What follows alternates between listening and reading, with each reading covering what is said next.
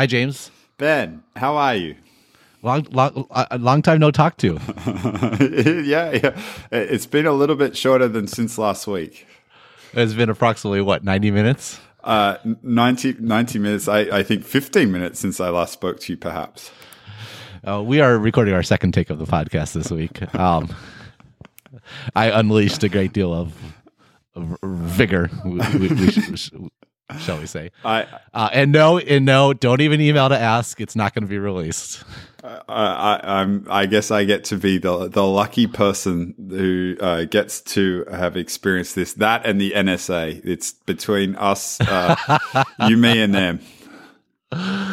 Oh man, uh, yeah, we, uh, yeah. Um, well, this podcast, which will actually be aired, is sponsored by Mailchimp. As are all, all Exponent podcasts, Mailchimp has been around since 2001. The company actually started as a side project funded by various web development jobs, and now they are the world's leading email marketing platform, sending more than a billion emails a day. MailChimp democratizes technology for small businesses, creating innovative products that empower their customers to grow. And I am one of them. Uh, I use MailChimp for Stratechery, and I am very happy that they are sponsoring Exponent. Yes, as am I. They're, they're awesome. The product's awesome. And as always, thank you very much, guys. So our topic this week, uh, the, the, in this second take, will be Facebook. Uh, it's funny we always get a whenever we talk about Facebook, there's always a few people that that complain that we talk about Facebook, and one could argue, one could certainly make the case that we, despite that fact, don't talk about Facebook enough.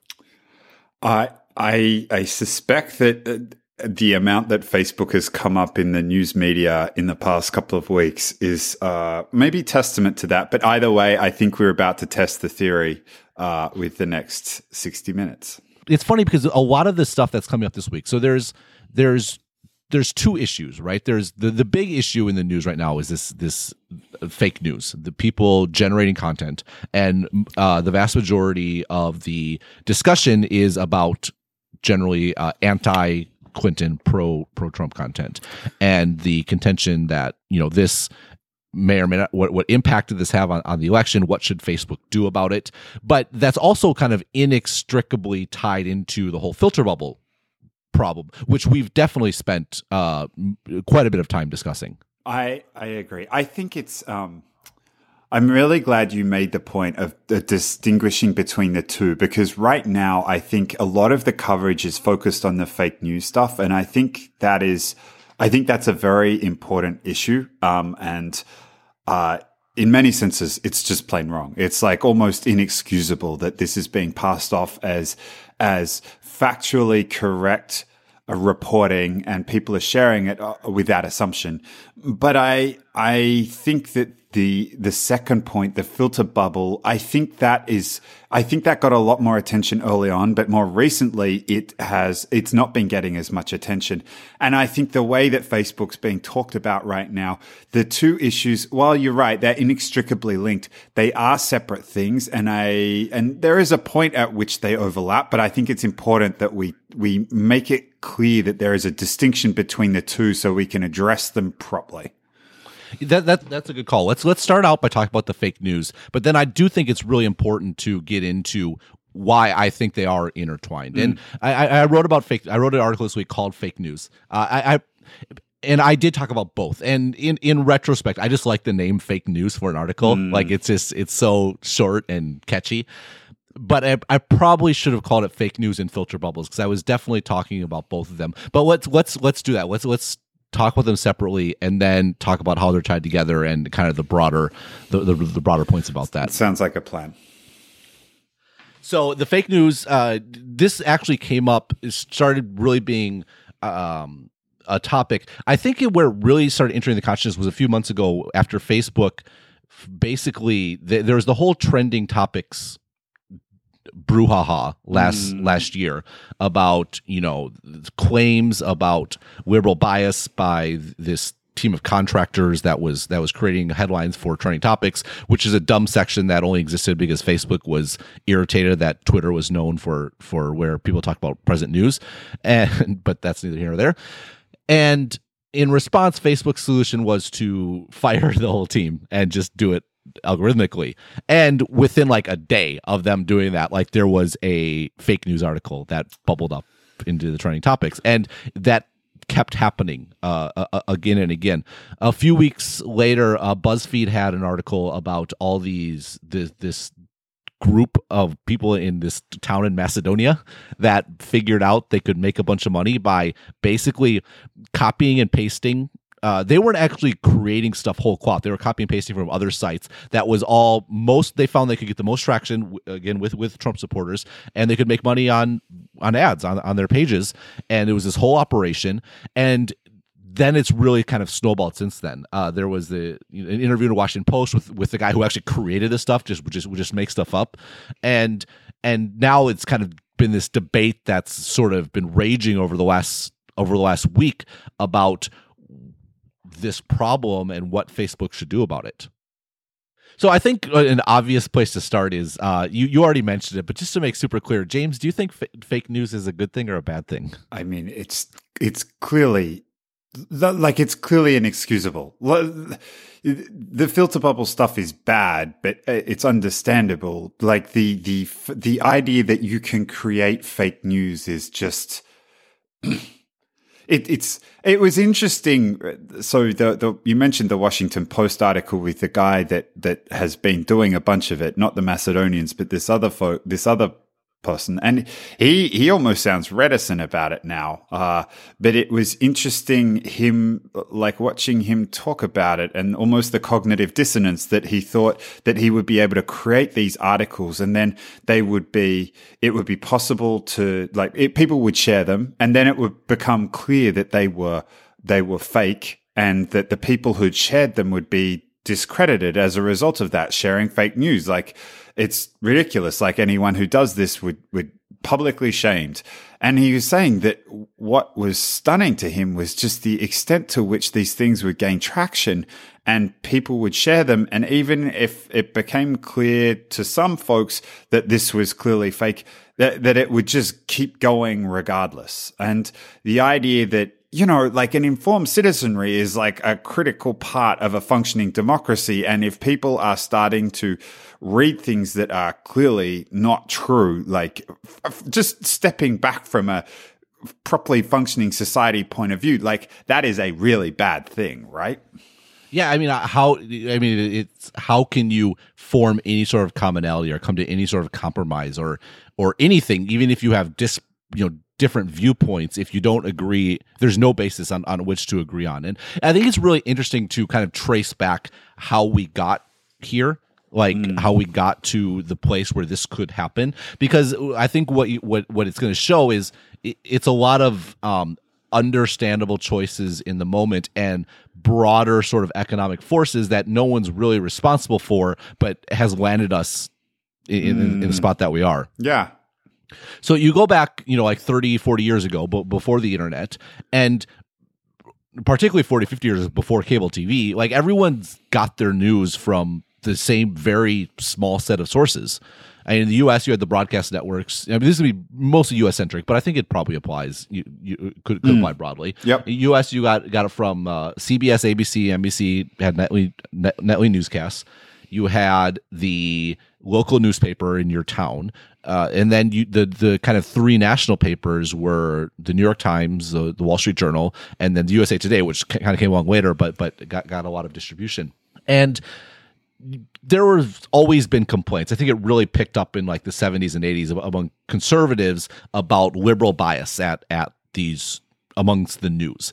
And the the key thing though is that they were still reading the same stuff that everyone else was right and there there may have been challenges about is this true or not or this is mm. biased or the reality is different but the foundation of the argument and the debate was based on the same foundation like everyone was sharing th- th- there was a commonality between everyone which is that everyone was re- reading the same news or, or or seeing the same news every night And and generally speaking, that was mostly predicated on factually correct material as well. well, I mean, there's a lot of stuff that wasn't covered, right? I mean, we we talked about it this summer. I mean, like the like violence against uh, African Americans, for example, or, or the the disparate use of force, or the way you know, like none of that stuff was covered in the newspapers. And it, it, like this is a whole thing. You like you look back, well, the 1950s were so wonderful. Well, they're wonderful if you're white and male. I mean, like there there there was a it's one of those things like why it's so hard to look backwards. It's easy to remember the good stuff, and what you don't see is the stuff that no one saw. And uh, that was certainly the case here. But I mean, right now we're uh, I think we are just to acknowledge that. I think the the point here is there was a there was a positive outcome of everyone reading the same stuff, which is that we had a basis for debate and discussion that was shared. Uh, so I, I said that at least I mean, my point about the newspapers was at least most of what was reported was factually correct. And um, your your point around things not being covered is really interesting and i hadn't really considered that before that in the past that the uh, it, if you if you describe uh, fake news as a sin of commission that you could describe not covering events that uh, for whatever reason might be unpalatable to readers as an, a sin of omission. It's interesting that that existed way back then. Yeah, yeah it wasn't even just because it would upset readers. It was because most the editors and reporters for for the news were all white and male too. There were things happening that they didn't by virtue of the world they lived in and the in the in the viewpoint they had, they didn't even know about. And so and so you you fast forward, and I think I'm glad we, we kind of touched on that because I think that's going to provide some really useful sort of framing and context mm. about the world as it is today but we'll get there. So, so what happened is, and this is something that we've talked about at length. I've, I've written about extensively on Stratechery, is the breakdown in the newspaper business model, where the, the I mean, all the reason there was only seven or eight on, on, a national basis, and then the the local newspapers, which all the cities had their own local newspapers, was the was distribution. You had to own a printing press, you had to own delivery trucks, you had to own broadcast spectrum, like you, and all these things resulted in a monopoly in sort of in, in sort of the news, which again definite negatives, but the positive was everyone. The, like the very definition of monopoly is there's only one supplier, right? Or an oligopoly, I guess it would be a better way to put it. A mm-hmm. limited number of suppliers, which provided a sort of basis for our politics, for our discussion that that everyone sort of operated on. Yeah, and I mean, I, uh, we've talked about how the the the nature of podcasting like it's so instructive for me to think about how podcasting has just opened things up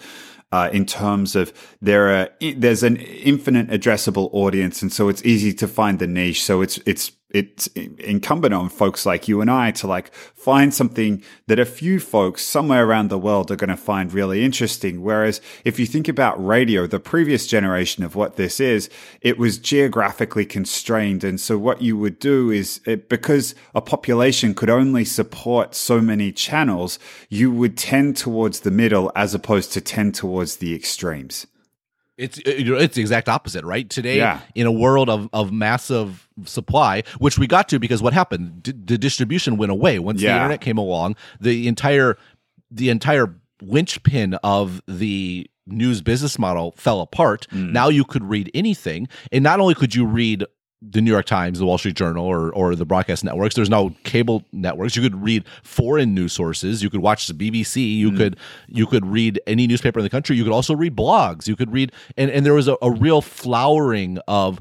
Uh, partic- particularly in politics, um, also also in tech, and but but in politics, there was a real flowering of, of all kinds of blogs, and it was it was a the sort of 2000 sort of period was this vibrant sort of ecosystem of blogs from all kinds of viewpoints that was you know certainly i can speak for myself very intellectually stimulating and rewarding and see, really getting to see points of view that you didn't see in the in, in the newspaper. It's like when you went what, what what happened though it was starting to fall apart. We weren't to the day we were here what happened was I've, I, there's a, a talk I give, and one of my examples that I like to talk about is is the difference between Yahoo and Google.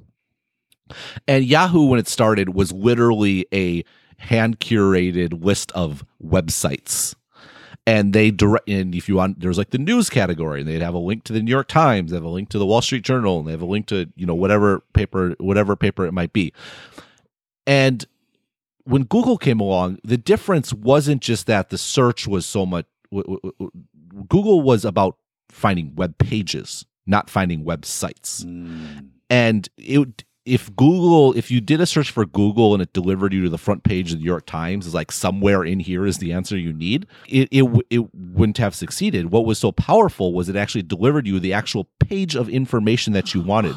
And what happened was you started to have this, and this is what I talk about in aggregation theory, how how how the person that owns the sort of discovery and owns the user relationship, what happens is the suppliers end up modularizing and ends up commoditizing themselves and breaking up into disparate pieces. Being a bundle no longer makes sense because people aren't looking for a bundle. Mm-hmm. They're looking mm-hmm. for a specific piece of information. Mm-hmm. And so this is you kind of had the shattering of news from being delivered in bundles to being delivered into individual component pieces. And that only furthered the competition that came from like blogs and all the other news sources because why? A blog post is the exact same thing as a news article in the New York Times. From the perspective of in a web browser they render the same they look the same. The fact that one is is also linked to internally a sports section d- doesn't matter. Like it's the same sort of thing and and, and it was it like there was great outcome. It was it was the the best sort of democratization from, from a certain perspective.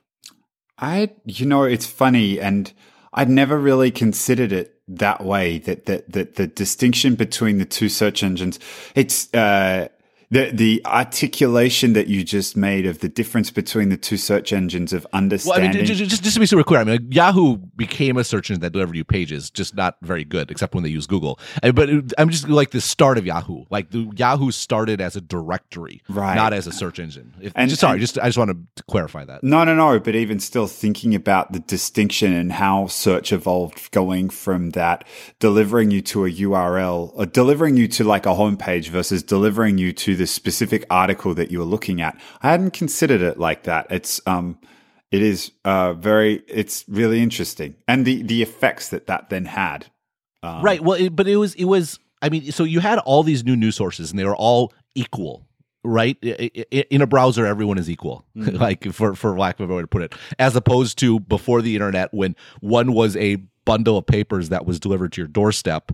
And the other was if you wanted to find some crank with an alternate point of view like how, like you're gonna I'll, I'll subscribe to your newsletter right? Or whatever whatever it might be. However you still had to you still had to go and get it right? And, and so yes, you could find new viewpoints and new places on the web, but you had to go and find those pages. And you maybe you followed links from other bloggers or whatever it might be. But there was an aspect of there was a sort of active investment in the reader to go and find sources of information. Mm. And if you wanted to have a reader come back, you had to th- make sure you were worthy of having the reader come back. Like If you wanted them to bookmark you to not just follow a link once, you, you had to earn you had to earn trust, just like any other, anyone else would have to earn trust. No, totally, that makes sense. So, so that was the first shift. Is kind of the beyond the breakup of the news generally, but then the sort of the, the Yahoo Google shift into where you started getting this commoditization. You had these individual pages, all these individual individual pieces. The big shift from Google to Facebook was a different one. Google had already broken up news and publications and all these things into its component atomic sort of pieces. The difference is on Google, you had to go get it. You put in a term in Google and you went and got a piece of information. And the incentives there were by and large good. I mean, people try to game Google, people still try to game Google for sure. But ideally, you went to Google because you wanted the best source of information for the topic you're interested in. Google wanted to give you the best source of information for the topic that you're interested in, which meant that Google's suppliers were incentivized to provide the best source of information so they could rank first at Google. I mean, again, people game this and did SEO strategies and all that sort of stuff, but by and large, that was the incentive structure for for for Google. Mm. Facebook, on the other hand, is instead of you going to get something it the the flow of information is reversed. It's the opposite of Google. It's not the user initiating and going out to get something and Google getting it and bringing it back to you. It's Facebook feeds like it's literally called a feed. Like Facebook feeds you information. You don't open Facebook to do something. You open Facebook because you're bored. And the it's you the the very nature of the difference between so it's interesting the progression like we've got Yahoo, Google, and now Facebook, and this this notion with uh, Yahoo to Google, you're going from the top level domain to an individual article. Uh, but there's still a degree of an individual going out there and looking for something. I am, I am searching for something. I'm interested in something. I want to find out the best the the best piece of information or the the most relevant piece of information about this individual topic.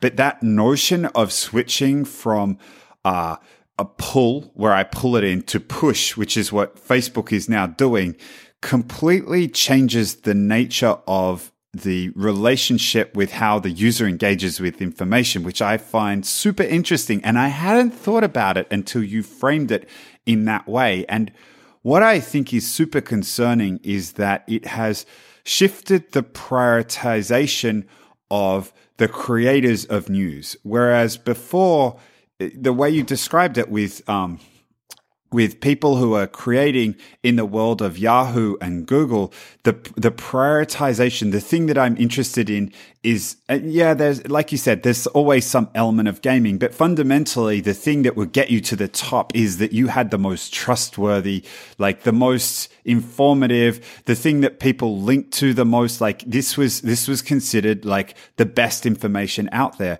but you're not when you're not actively searching for things on Facebook. Like when things are just being pushed to you, it's the the what they're looking to prioritize are, are, things that keep you engaged on the platform. It's not about giving you the best piece of information. It's about the thing that's most likely to make you click. And it's on some level, it's I still find it conceptually super cool that the that that uh, the things that engage you now, it's news is competing with news about friends or pictures of cute videos or whatever. Like, I, I think that idea is super cool. But from the perspective of the news creator, it's a, a lot more concerning because it's now prioritizing I want to create it's it's lending itself to clickbaity headlines. It's lending itself to worse than that. It's lending itself to people creating entire business models out of fake news because they they know that getting people's blood boiling is what's going to get them to engage and that's going to fit into Facebook's business model and then they're going to get money as a result of that and it creates this uh, I mean, it, I, I, like this is this is what's driving so much of the behavior that you talked about in this article. Like this is what's this is what's causing people to engage with the fake news. It's what's creating the environment for the fake news to exist. The the key phrase that you just said, and and just from an ad, looking at this analytically, is fit into Facebook's model yeah. Because so I mean step back what I've talked about with aggregation theory like what, what's the idea you get a critical base of users and that leads you to acquire to modularize your suppliers because they, they they need to fit in. And Facebook is the is the most perfect example of this. What did Facebook do? Facebook digitized your friends and family, the relationships with your friends mm-hmm. and family, which is it's common to everyone. Like that, that that's why Facebook is the monster that it is because everyone wants to connect with their friends and family. Oh, I, I mean, generally speaking, like, like I, I, said before, I think the reason Silicon Valley took a long time to really understand Facebook's power is because they're all running away from their friends and family. but but by and large, like that's the that's the most common human condition, right? And Facebook had that. Well, face that meant Facebook started getting more and more attention because people wanted to to get into that. If you're a media company that needs attention so you can sell ads against it, like you wanted to get a piece of that, which meant you would put yourself on Facebook. Facebook didn't go recruit news companies to be on Facebook. I mean, live video aside, like they, they didn't go. They, they wanted to be there because that's where people were. But then what happened was now you're on Facebook, and not only do you have friends and family, you also have interesting content, which means you spend more time on Facebook, which further increases the pressure on publishers to put their stuff on Facebook, make, make it better for Facebook, more interesting on Facebook. And you get this virtuous cycle where Facebook's experience becomes ever more compelling for the users, which means it commands more attention, which increases the pressure for the Facebook suppliers, in this case media companies, to put content on Facebook and to fit into that, and and it, it gets bigger and bigger and more and more powerful. Like that, that's aggregation theory in, in a nutshell. And the the critical thing here is because suppliers are totally they've already been broken into atomic pieces like google google accomplished that and now their business model's destroyed so they need money right and so they are heavily incentivized basically they have no choice but to fit themselves into the Facebook model to the maximum degree possible because that's that's how they can scrape out a few pennies as, as a commodity supplier. And and that's exactly it. It's so what is Facebook's goal? Facebook's goal is increasing engagement. Why? So you spend more time on Facebook. The more time you spend on Facebook, the more ads you can see. The more time you spend on Facebook, the less time you can spend on competing services, which might be Facebook competitors. So, what does Facebook prioritize? Stuff that people like, stuff that people interact with, they, they share, they click on. So, if you're a publisher and you want a share of that attention, what do you do? You make stuff that people like, that people interact with, that people will click on. And it's it's no one no one is doing this on purpose. There's no like plan about this. This is the this is that's the thing about about aggregation theory it's it's what happens it's the natural outcome of one company getting that commanding initial lead in users and then basically having a virtuous cycle take over and, and like the the what it does from the perspective of the the publishers too is and the the incentives that it drives with them like facebook's incentives become their incentives. Right. And and uh and and the incentive is create engagement.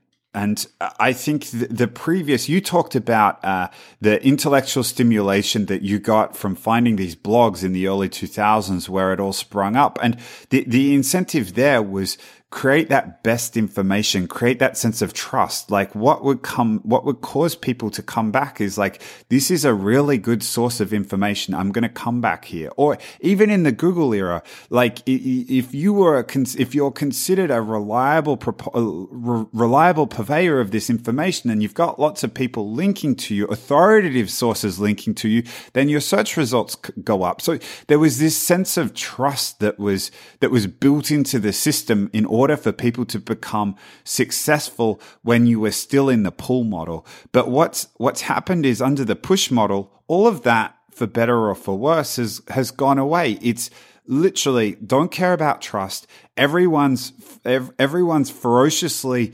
scraping over each other to create the piece of content that gets the most clicks, that gets the most engagements, that gets, gets the most, um, that, that, that gets the most shares. And the human beings with all their fallacies and, and, and all the things that we the traps mental traps we fall into things like confirmation bias. And it it leads us it leads the door so wide open. It's it's it creates such a fertile environment for people just to start pushing out this stuff that isn't true because whether it's true or not people are going to click on it because it already confirms it confirms what they already think Right. I mean, in, because the ch- issue isn't that Facebook is immoral. They're not.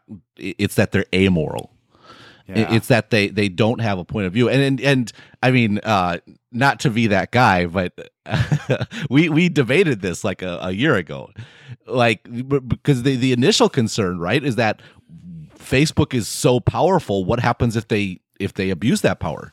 I, you know, after that after that discussion, I started to write an article uh, and it was it was around the same time that the free basics thing was happening in India where where Zuckerberg was very much using his resources to push a political agenda in India, but the political agenda was relating specifically to Facebook's business. So he was he was trying to get free basics adopted in India, and there was all the pushback in India around net neutrality.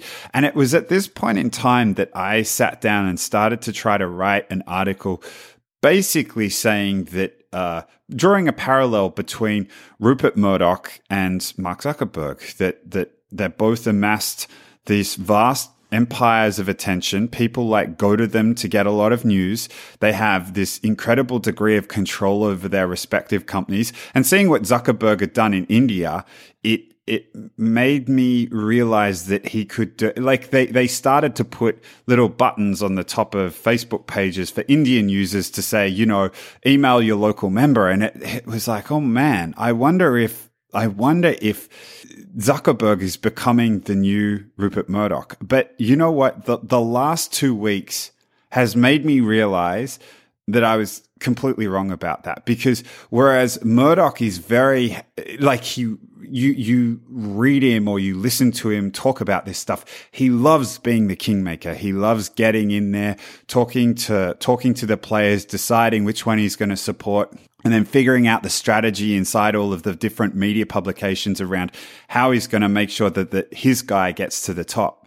Like, that's not Zuckerberg at all. Like, in terms of, in, and it almost relates to that point that we, we talked about earlier about commission versus omission.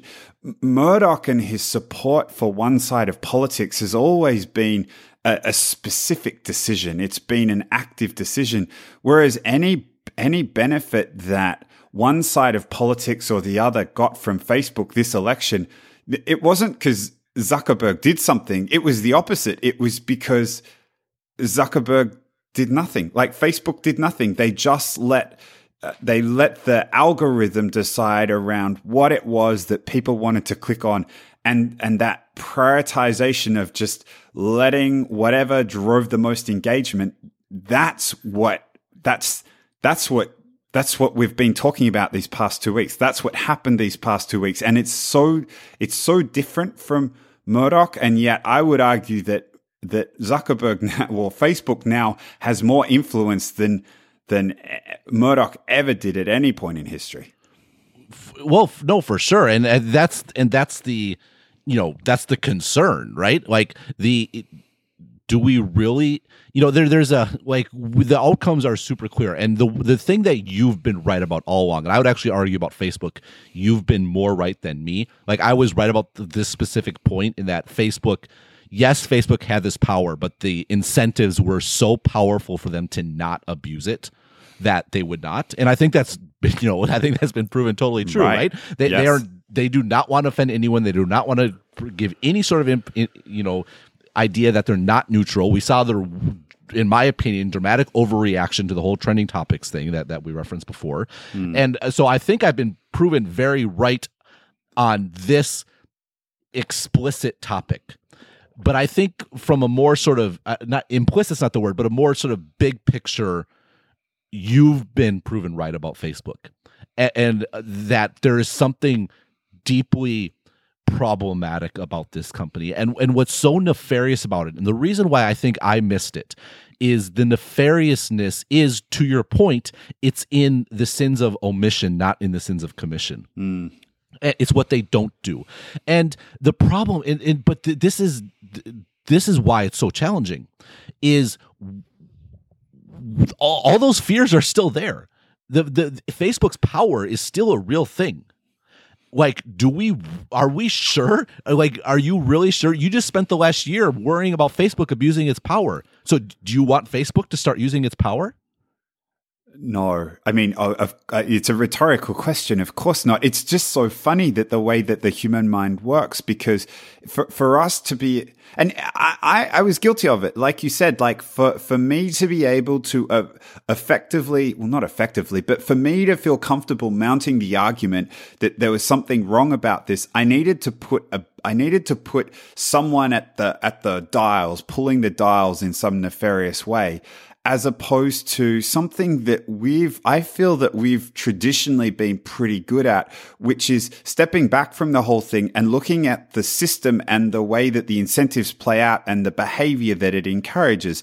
And it's easy to see the negative effect. And there's research that exists, the negative effect it has on individuals using the platform and their sense of self worth and like what they, what, how they feel their life is doing. But what we missed was that just by focusing on engagement, that could be having the, the, the, system itself is wired up to have this effect as opposed to it being the, the more traditional Murdoch kind of like pushing the buttons and getting the result I want. And that's not what's happening at all, but it's almost worse. The, the system is like having a system designed to, to so solely focus on this one outcome variable is almost worse than having an individual sitting inside the system pulling the levers. An individual couldn't do it as effectively, I don't think. Well, I mean, I'm gonna quibble with your we uh, with your with your pronoun use a little okay. a little bit there. I mean, I I I think that it would be it would be worse if there were an individual, and I so I've always agreed with you that the I if someone were to actively be putting their thumb on the scale with regard to the Facebook algorithm and systematically controlling information and what people see. Which I mean, you're you're you're usually the first one to you know to bring up the sort of Chinese example or something like that. But uh, like, I think that is a very terrifying reality that I am exceptionally concerned about. I mean, the the the more powerful the more powerful the the the potential for abuse the more i'm concerned about about about that.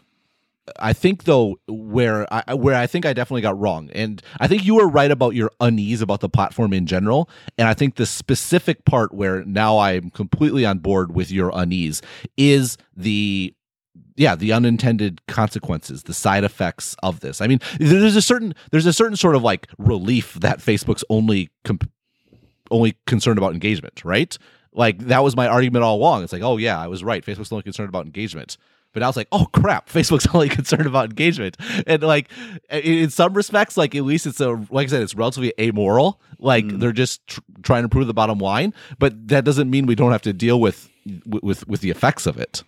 And I absolutely agree. I I, I just can't help but wonder whether the reason. So my uh, part of the disease of the uh, with the platform is driven by is also driven by the extent to which it's so uh, it's it's it's everywhere. Like it's so it's become so interwoven into people's lives. Like there are folks in the developing world. You, you can read articles about how they are unable to distinguish between the internet and Facebook. And it's obviously n- not like that in the developed world, but it's trending in that direction. And I think the thing that I think the and and maybe it's different now that they've reached that point that if someone decided to take the wheel at the point of the machine getting to the size that it has that you could get to some of the nefariousness. But I don't, I think part of the reason it's been so successful relative to a Fox News or relative to, like, relative to like any individual media property or media owner in the past is that it's that focus on engagement and that's driven a level of customization for each user that means that when they pick, they pick it up, it's like their own, their own like this is exactly what I want to see. This is this is tailored to me, and that is a very very uh, sticky, addictive product. And I, I actually I would actually now start to take I wonder whether I've I've come around a little bit more on yours. Like if someone started pulling the dials on this it, they, they, they, uh, and deciding what was getting into the into the feed from a news perspective, people would start to see things that they didn't agree with, and it would make them less likely to want to continue to engage with the platform. Yeah, when if if news ever got out, right, the the yeah. the, the credibility would, would be ruined. Well, it, so this is where I think this is why it, you can't ultimately divorce the fake news question from the filter bubble question hmm. because the the reason I think f- the reason fake news is on Facebook, I'm not convinced that fake news is changing people's minds. Like I don't think some people were going to vote for Clinton because they saw fake news decide, decided to vote for Trump or or, or or vice versa.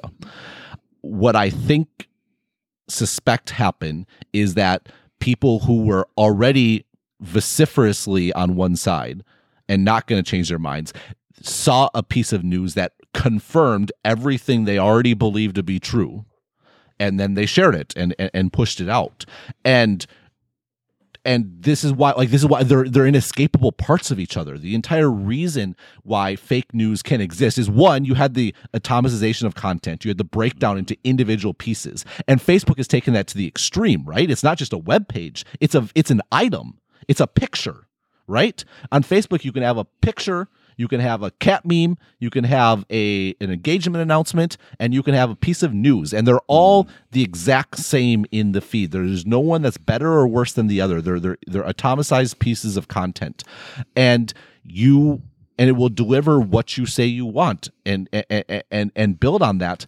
And so this is why you can't. I don't think you can break them up.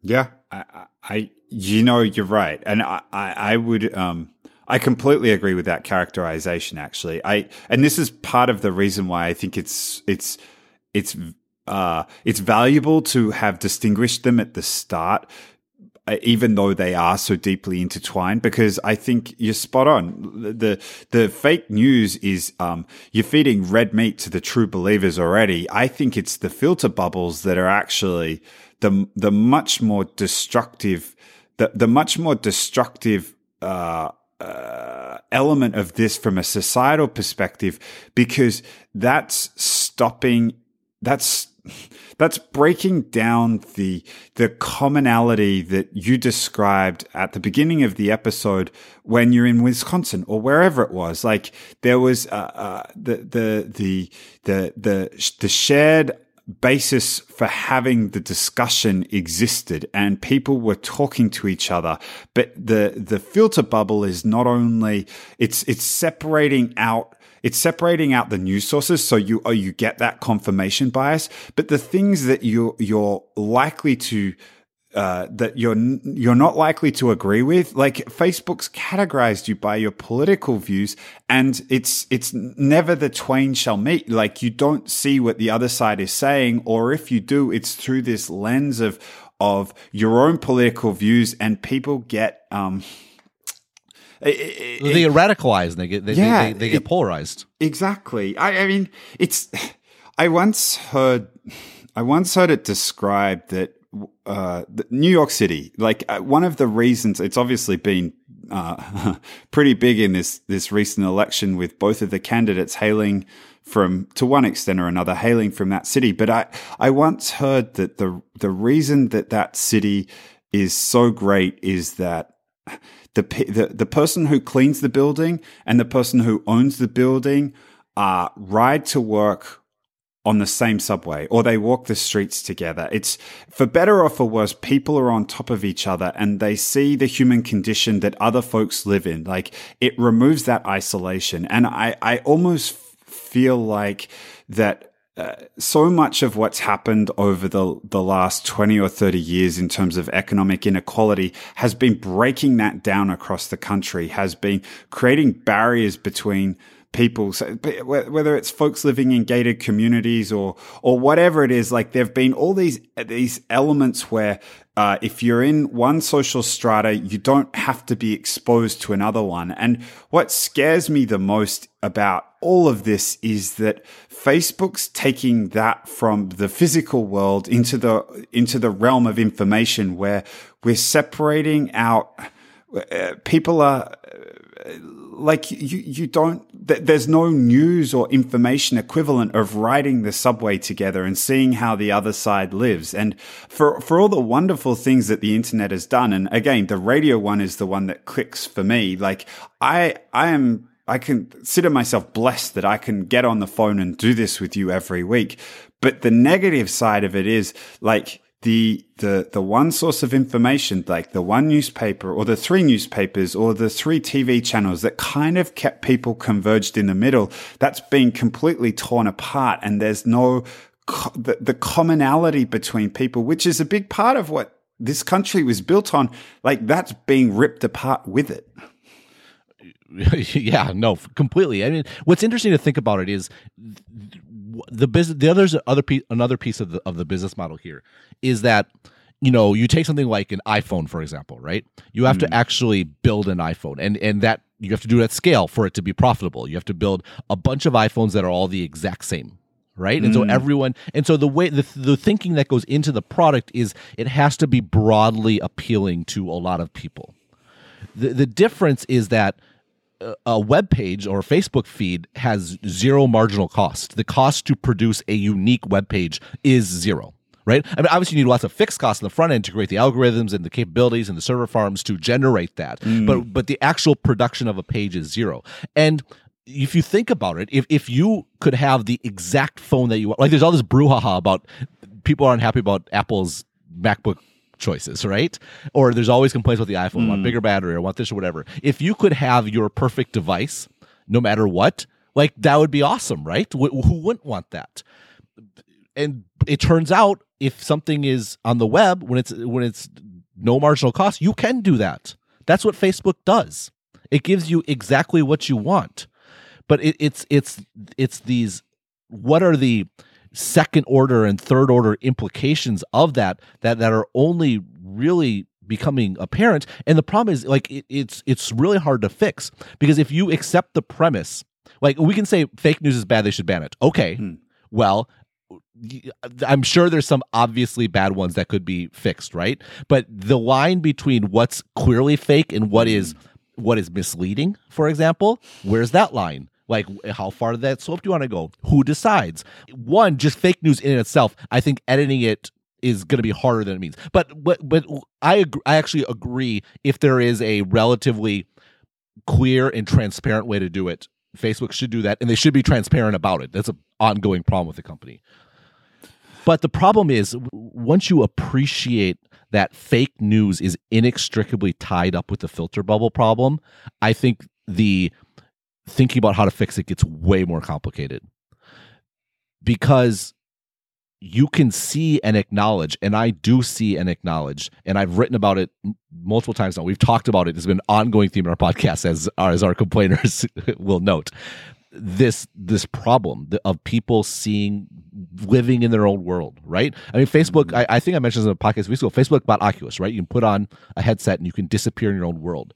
That that's what facebook already does Facebook creates your own reality for you, just for you, in in the app, and you can go in there and you and you and you can go, be, be in your happy place.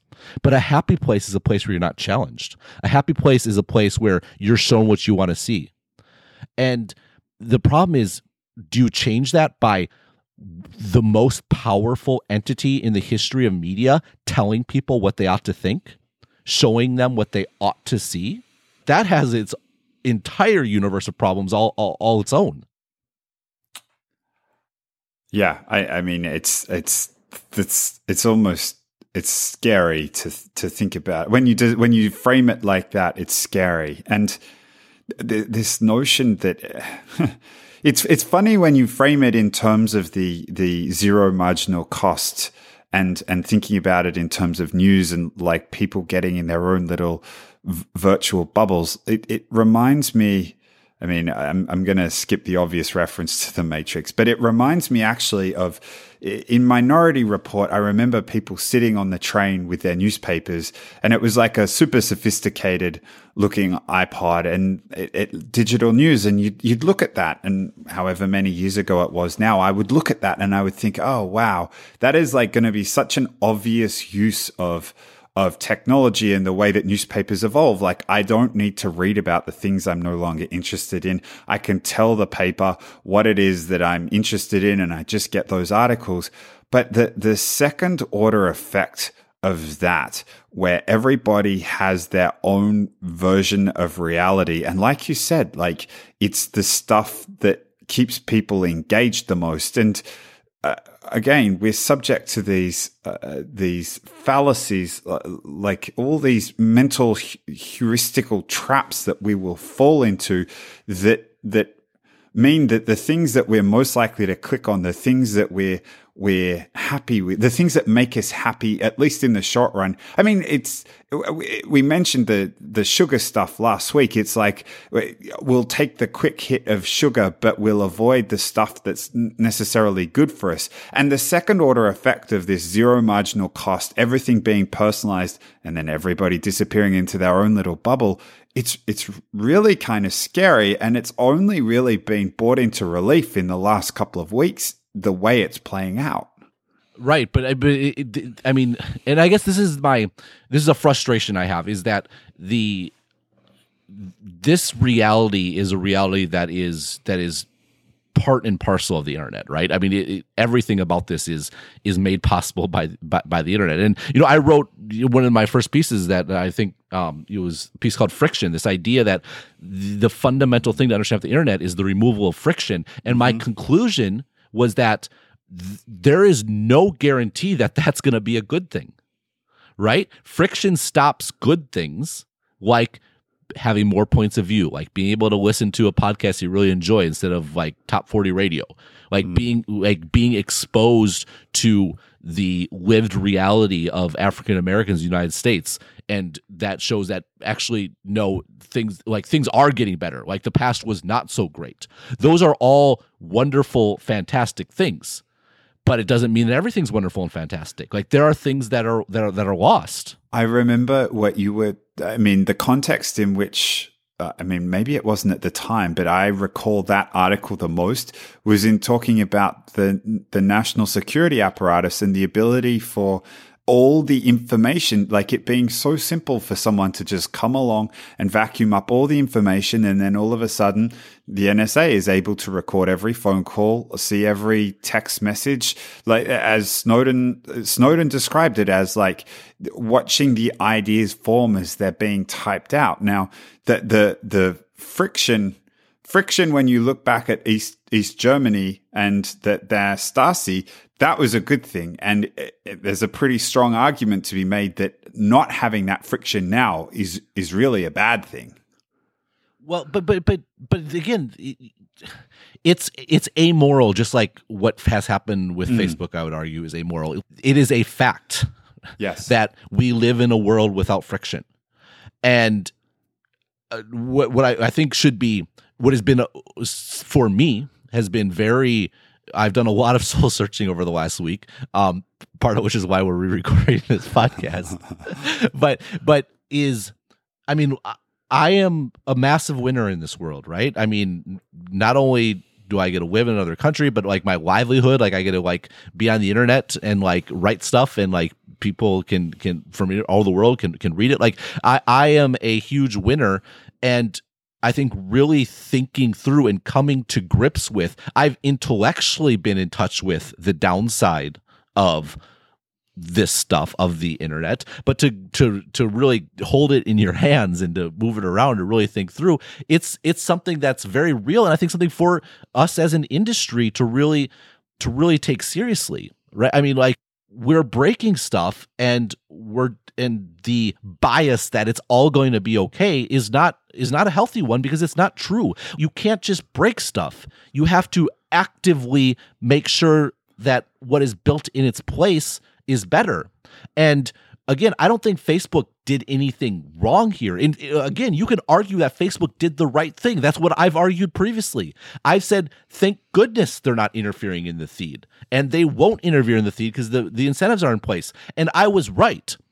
But I was totally wrong. So I was right in like a in a commission sort of way. I was actively right in what I was saying. What I was totally wrong about was an omission sort of thing. I didn't think through the implications of that. What does it mean that Facebook does not have a viewpoint? What does it mean that Facebook's totally neutral and is totally focused on engagement? I praise that. Said that's fine. They're going to be a. They're going to be. You know, yes, they're the most powerful person in media, but they're not going to abuse it. Yay! But they created the conditions for this abuse. Yeah. I, yeah.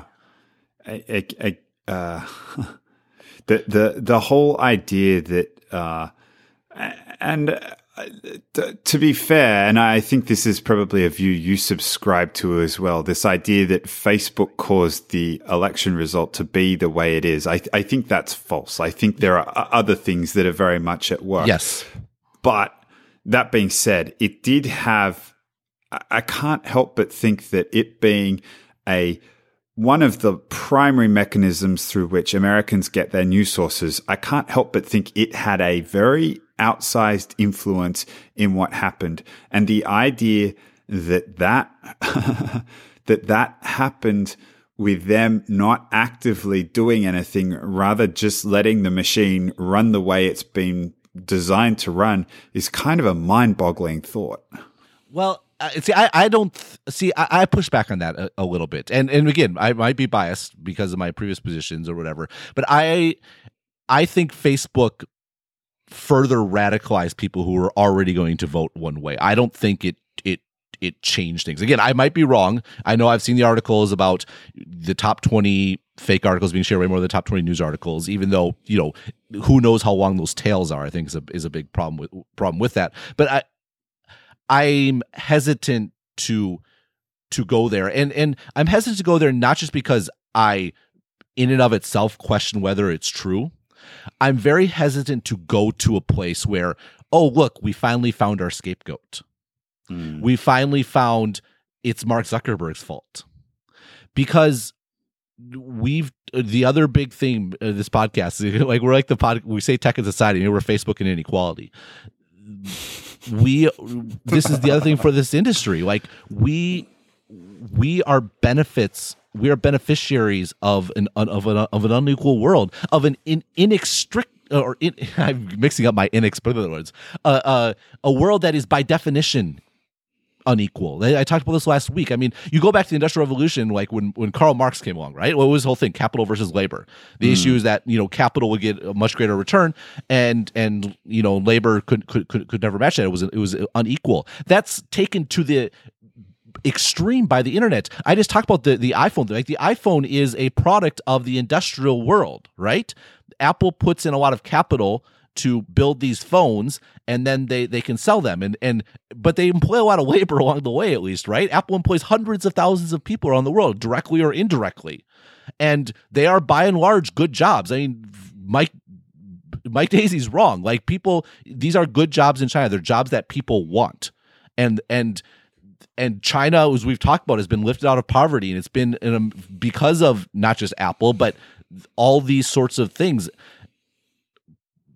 But you get to something like Facebook. How many people is Facebook given jobs to?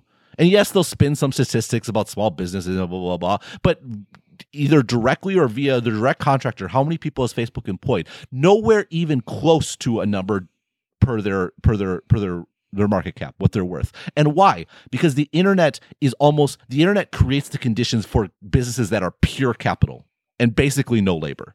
The entire premise of Facebook, the entire premise of Google, the entire premise of Microsoft, three of the top five companies, is about investing massive amounts of fixed costs so that you can get pure zero marginal cost product on the backside. And that's that's capital versus labor taken to the extreme. And that's a reality of our industry. And th- we can't pretend that doesn't have an impact on the world, on the politics, on our country. And uh, again, like we can talk about Facebook and the problems and the impact it might have, but let's not lose let, us not lose sight of that. Yeah. It's, I mean, three of the five, and I can't. I can't. I'd be willing to take the bet that as as we go forward, that number's only gonna. Uh, it, it's only going to go up. Remember we talked about before, like the sort of like the direct things versus like the the environmental sort of things and the sins of commission versus the sins of sins of omission. Mm. You have the situation where there are very clear sins of commission in our politics. There is the racism, there is the sexism, there is all these awful things that are rightly that are rightly condemned but there's also i think sins of omission. I think that's what, we've been trying to drive at right? I mean the, here's the deal. Humans the human race kind of sucks. It, it just does. We have a history of being tribalistic. We have a history of of being self-interested. We have a history of killing ourselves in stupid wars because we're fighting over stuff because we feel things are unfair. Like all these sorts of things. And it's we've had so we've had peace relative peace for so long it's easy to lose sight of just how bad we can be. And it's easy and part of the human condition is to blame other people. Like and so you maybe your life is bad or you don't feel you have good prospects so you blame the other. You blame muslims you blame minorities whatever it be and it, that's bad. Like and i i thought we were clear last week. Apparently could have been even clearer that's a bad thing. It is a very bad thing. And it should not be praised. There's like i don't know what else to say. Yeah. But but but but there's the creating of the conditions for that to happen. And that's where given the facts of the industry we work in we have to think seriously about. I, I that's exactly the point that I would want to make. Like you, you talked about scapegoats, and again, like we got a, uh, we got some nice things said to us after last week, and we got a we got a bit of pushback as well. And one of the things people pushed back on was this notion: well, it's okay for for you guys as you know two white guys, like you're probably going to be okay. It's and and and why haven't you done?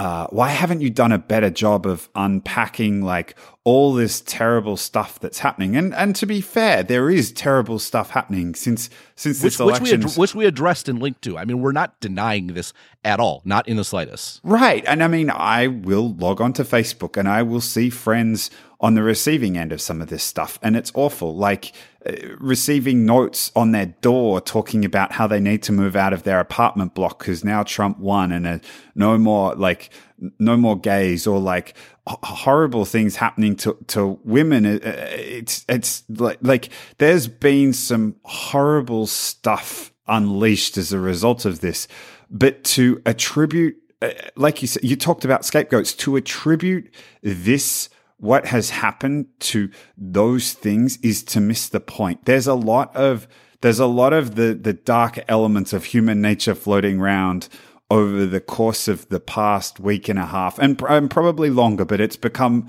it's become much more front and center over the last week and a half. But i think that the, the, the point you just made speaks to how uh, it, it never goes away entirely, but if you want people to be more open or you want the sexism and the racism and the homophobia to go away, it's not by walking up to people and calling them sexist or racist or homophobic and demanding, uh, demanding with moral indignity that it stops. Like this, this starts with people feeling secure in their ability to, to, to, like they're seeing all these gains. Everybody across the country is seeing uh, is is seeing the incredible growth that's happened as a result of the internet, and they're not all feeling like they're part of it. And when you don't feel like you're part of it, you don't feel like you're sharing in the gains that everybody else is getting. You feel left behind.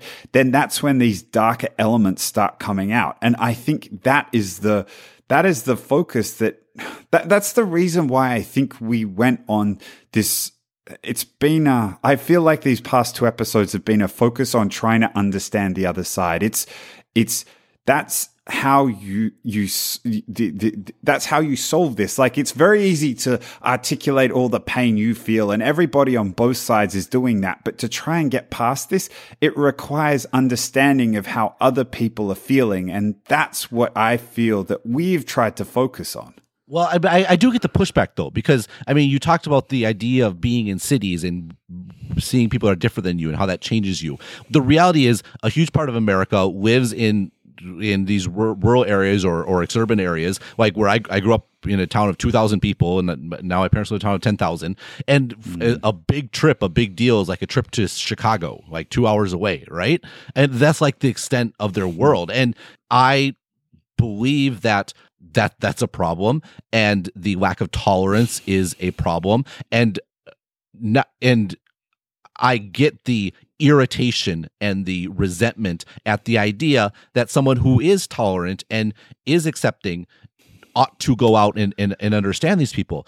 I think the issue, though, and this is why I, I kind of made this point last week and I'll double down on it like, there's a self interest aspect to this and again, technology isn't necessarily responsible for the way the world is today. I mean, globalization generally, which I guess it's a, it is a technological story in a broader technological sense.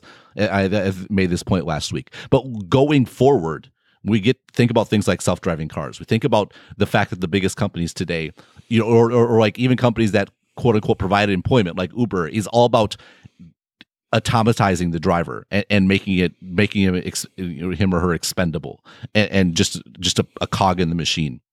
The concern is what are the what's the broader conditions that you're creating? What what eh, to what extent are we as an industry like Facebook where we're creating a void?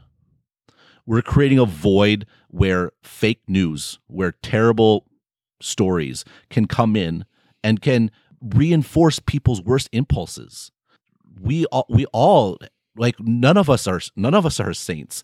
And I think if any of us are honest with ourselves to the extent that I am not racist or the extent that I am not sexist is because I've been blessed to be exposed mm. to more of the world. I've been blessed to understand and appreciate what does structural racism mean? What does it mean to say that I have privilege?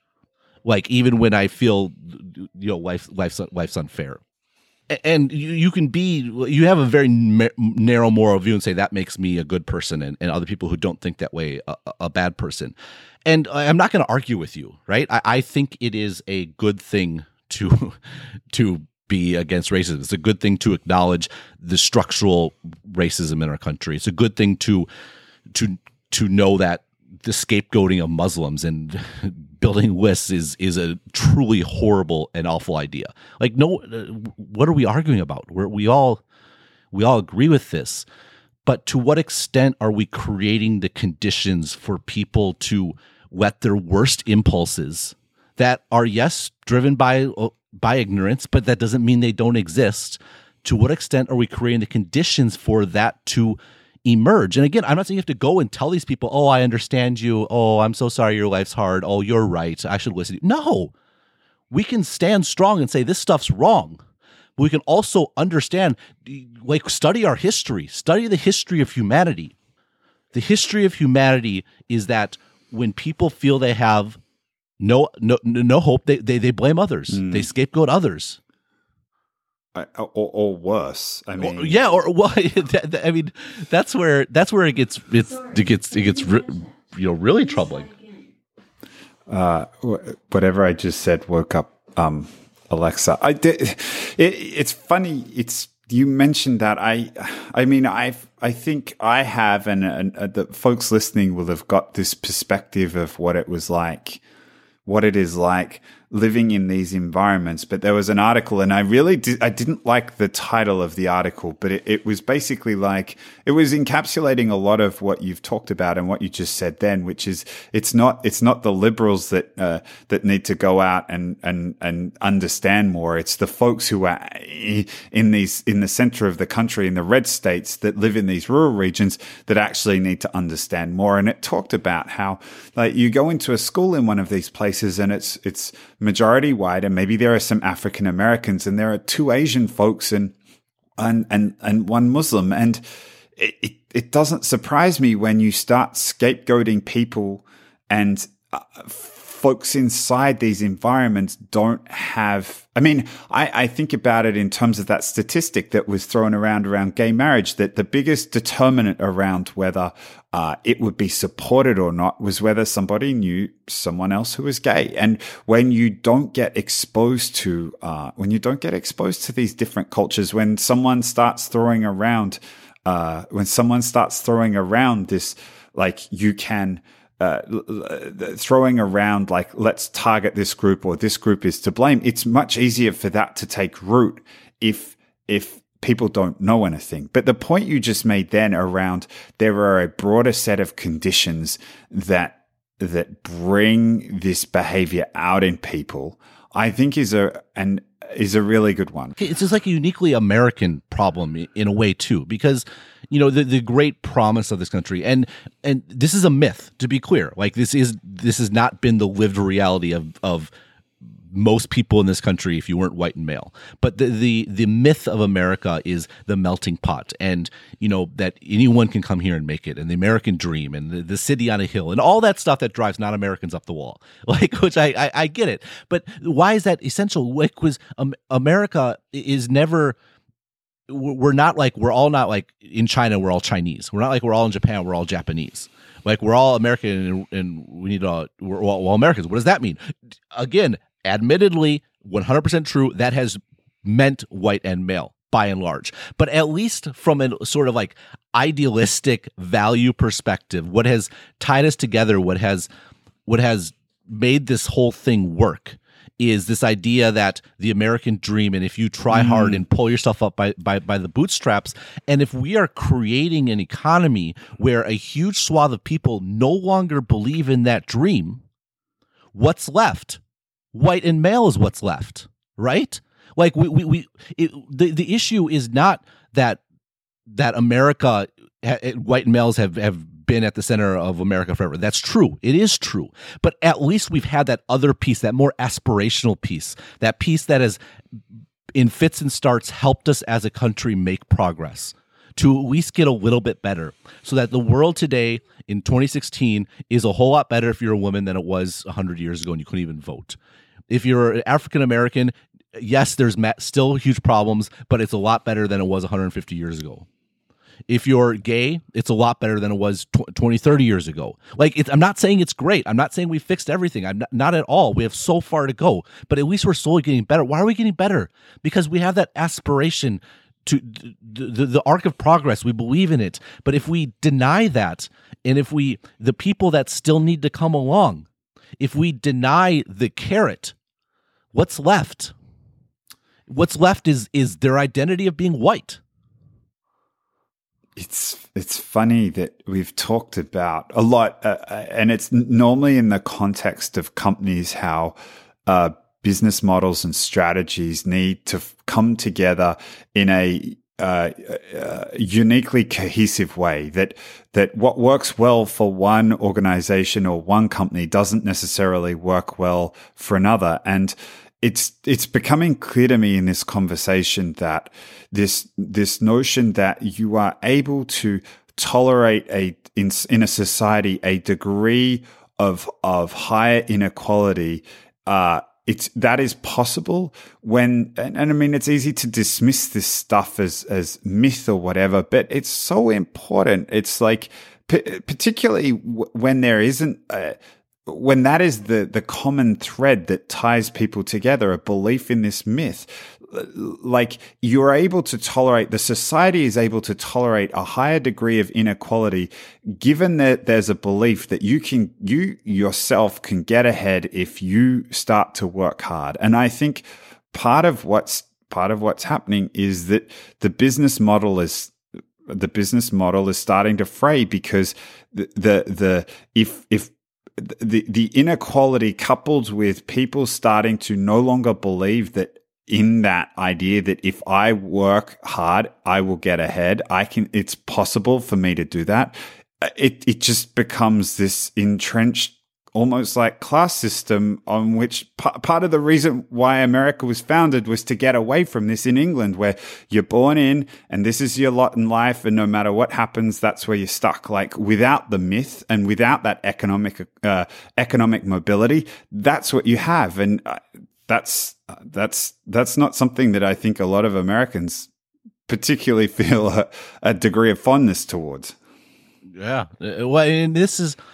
I mean, this is and it, and it, it's hard. I'm not saying it's it's it's easy to solve it. it, it it's hard to solve it, uh, and just like the Facebook thing's hard to solve, right? I mean, sins of omission are are are harder to solve than sins of commission, right? If it's sins of commission, stop doing that. It's very mm. binary, right? If it's a sin of omission, that means you're not doing something you should be doing. But what is that? Like the the the what Good that Samaritan thing could laws? be. Well, I mean, I I don't know. I mean, there's there's all problems with all kinds of stuff, and and right, and I'm I, I am very much thinking about and devoted to coming up with solutions. Like that's what I, I, try to do that. I don't like just pointing out problems, but I think there's an extent to which there needs to be a, a, a, a coming to reality problem. You know, for from the, from the media's perspective, you need to come to reality. The internet is what it is. We can't go back. You can't say. I mean, we make fun of people saying they want to go back to the 1950s. That's what the half the media wants to do. They want to pretend we go back to the 1950s and like editors are in charge and gets to decide what people see. It's over and we're seeing all the problems now. And so we have to figure out a solution, but that solution has to be predicated on the world as it is, not the world we wish it was or that it used to be. And and it's the same thing when it comes to, like we as an this is why we're hammering on this. We have to appreciate that we are not not everything we do by virtue of being in tech is automatically great for the world. There's such an assumption that everything just by virtue of being coming from San Francisco it's a good thing. And that's just not true. It's a different thing. But when you break stuff, it's on you to figure out how to build stuff that's better. Or else someone else will certainly come along and build something that's worse. Yeah. Yeah. Uh, you build it, my second rant in, in in a row. yeah, no, no, no, no. I, and I mean, uh, or, or, you build it and it, it it makes life better for a few folks, but it results in lots of people being left behind. Like it's it's incumbent on you to make sure that it it like the rising tide lifts all boats, or you start to see more of what we've seen the past few weeks. Yeah, and and you and, and it takes more than attitude of of get someone on top to fix it. I mean, we like it's vaguely authoritarian to, to say Mark Zuckerberg should go and make people think better things. Cuz that's kind of like that's not far off what people are saying. Well, it's not far off how people are voting either. I, I know, but that's the thing. Like the the the human desire for authoritarianism is in all of us just like racism is in all of us, just like sexism is in all of us. It's like I have a like you talk about white privilege. I have like moral privilege, just by virtue of of seeing so much of the world and meeting all kinds of different people. It's it, like it's it's unthinkable to me to be overtly racist. I'm I, like all of us. I'm sure I have. There's everyone has. I'm not saying I'm I'm a perfect person, but stop the circle circular firing squad. Stop trying to prove you're the most perfect person in the world. We gotta we gotta fix this, and we gotta do it together, and and we gotta do it without tests and without making sure everyone is is perfect along the way. The goal is to always be better. It's not to be the best because no one will ever be the best. We're humans. Where's our aspiration? Not just for us, but for every yeah, single person. Our, fellow people. Empathetic aspiration. There we go. I like that. Is that our campaign slogan? Apparently, anyhow, because we were recorded twice, my son is now lingering at his at his preschool like way over time. So I got to run.